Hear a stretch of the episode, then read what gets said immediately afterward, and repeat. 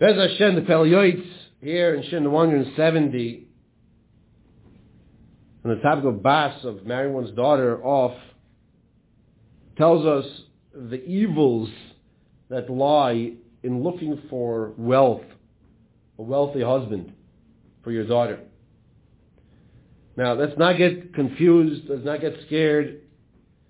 If you have indeed somebody who is listening to the share, and you have wealth, and you have a daughter, and she's getting married to someone who is very wealthy, that's not the problem.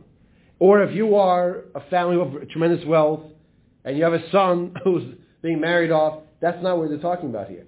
What we're talking about, don't look for the money. That's what we're talking about. Don't marry for the money. That's the problem. And you think like, well, who would do something like that? Who would marry for money? It sounds disgusting. You marry because of the positive qualities of this person. Well, you're right. I think it is disgusting. Let's see what the Pele Yoetz has to say about it.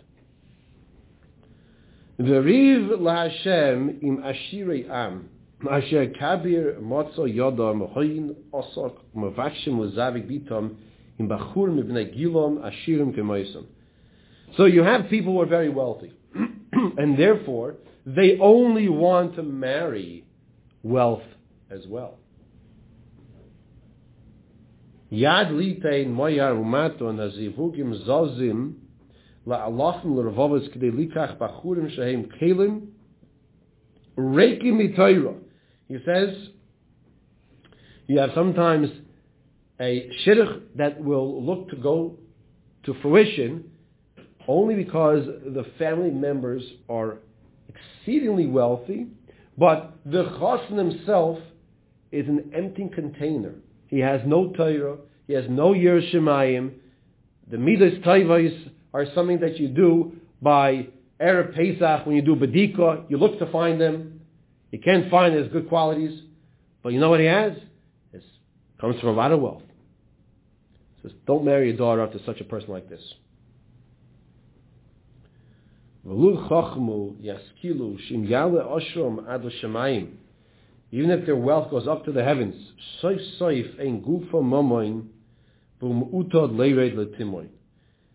he says at the end, all that money is going to come crashing down. He says you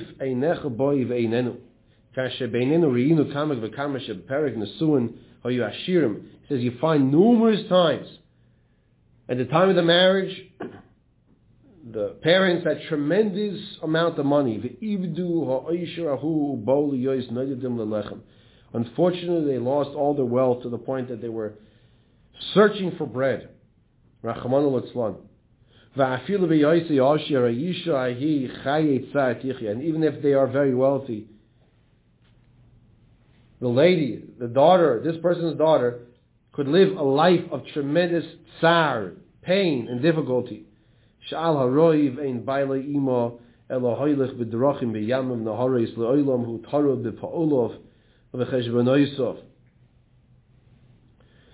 says, you have this wife of a very wealthy husband, and he's never home. He's always traveling, always looking to make more money. And he's always busy, tarud v'peulov v'chesh benaysof. Umar ben Nachasim, Umar ben Daiva. He's always busy with the business, amassing more wealth, and then, you know what happens with the more wealth? More worry. As the Mishnah says in Perkei Yabis, Umar ben Nachasim, Umar ben Daiva. You have more cars, you have more worries. You have more houses, you have more worries. You have more watches. You know, some people have drawers. Drawers. Not one, two. Plural. Maybe three. With watches. 20 in each drawer. And let me tell you something. They're not Timex watches. And there's nothing wrong with a Timex watch if you have one. They tell the time. And each watch is thousands and thousands of dollars. And they have drawers and drawers of these watches. And then they have insurance on the watches. And they have to pay the insurance on the watch. It's not just a cycle. Umar ben Nachasim, Umar ben Daiva. Mashkim ikum yachri sheves v'oichli lechem atzavim mitoich shu tarud v'kos Umar ben Toto im ishtay aloloi dover. And because this person is all stressed out because of his focus on always amassing more wealth and the lack of satisfaction with what this person has, he is very quick and hot-tempered to quarrel with his wife. He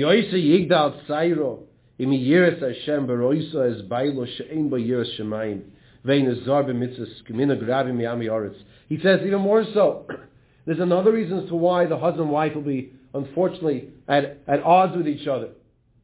Because the wife sees the husband, that he doesn't follow mitzvahs, doesn't keep mitzvahs, not serious about the mitzvahs. He doesn't follow them properly, doesn't know the halachas, doesn't learn. And it bothers her. She wants her husband to learn a little more, to be a little more God-fearing, to do the mitzvahs on a better level. Not the case, not so, when the person gives his daughter to a talmid chacham. Matoy chelto, how fortunate is her lot. Manaim gayrolo, v'chelto gayrolo v'gayrolosoi ba'olam hazeh va'olam haba. He says how fortunate is her lot, not just in olam haba, but in olam hazeh as well. In olam hazeh, this reminds me of the famous story which we've said over in the past with the Rav Aharon Kotler, that's all. And the wealthy man who supports all the Torah, he supports it, which is Baruch Hashem. You don't always find that, but he does. He supports it. He asked Aharon Kotler. He said, "We're always told that one who supports Torah, he's now the same reward one who learns it down here in this world. So what's the difference? What's the difference?" So Aharon Kotler says, "Olam Haba, yeah, they're going to have the great Olam Haba the same. He's missing out on Olam Hazeh. He's missing out on this world." If he's not learning Torah here in this world, he's busy running around and focusing on Olam Hazeh and not on the Torah of Olam Hazeh, he's not enjoying Olam Hazeh. And that's exactly what the Pele Yoetz is saying. You have people who have much less, but live a happier, healthier life. Money does not buy happiness. It helps you pay your bills, that's for sure. No one's going to disagree with that. But it does not buy happiness. Here he's telling us, be careful. Don't marry your daughter off just for the wealth. And just to repeat, it doesn't mean to say, if there's a wealthy shidduch, it doesn't mean you have to run away from it. If it's a good boy, a good girl, wealthy people shouldn't get married? Of course they should get married. What's the shayla?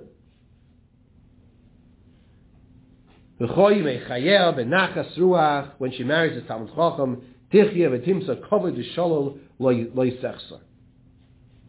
He says, if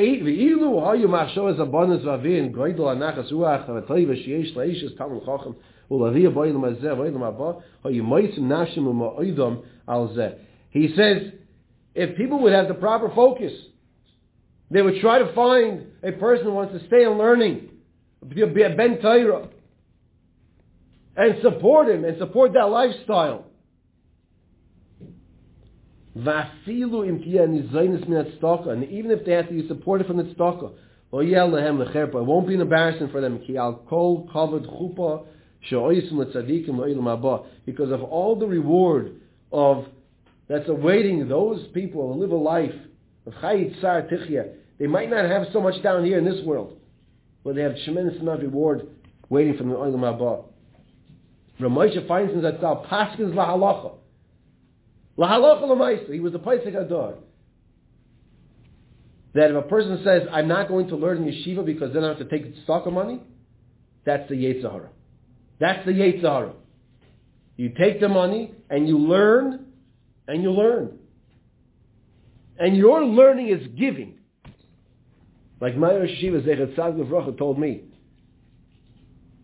He said that people who are working for the government, they're doing something for, officially they should be doing, right? They're doing something for the country, right? But they're taking a salary. But they're giving. They're givers. When people are learning, that's the salary. No, it should be a bigger salary. But they're giving more than they're receiving, they are giving. And we have to appreciate this.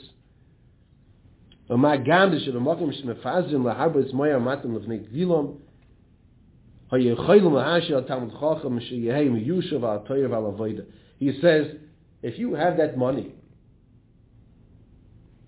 it's the right thing to do to support the Torah, support the Tamil Chacham, sitting and learning. And you, the one who supports him, gets the most out of it.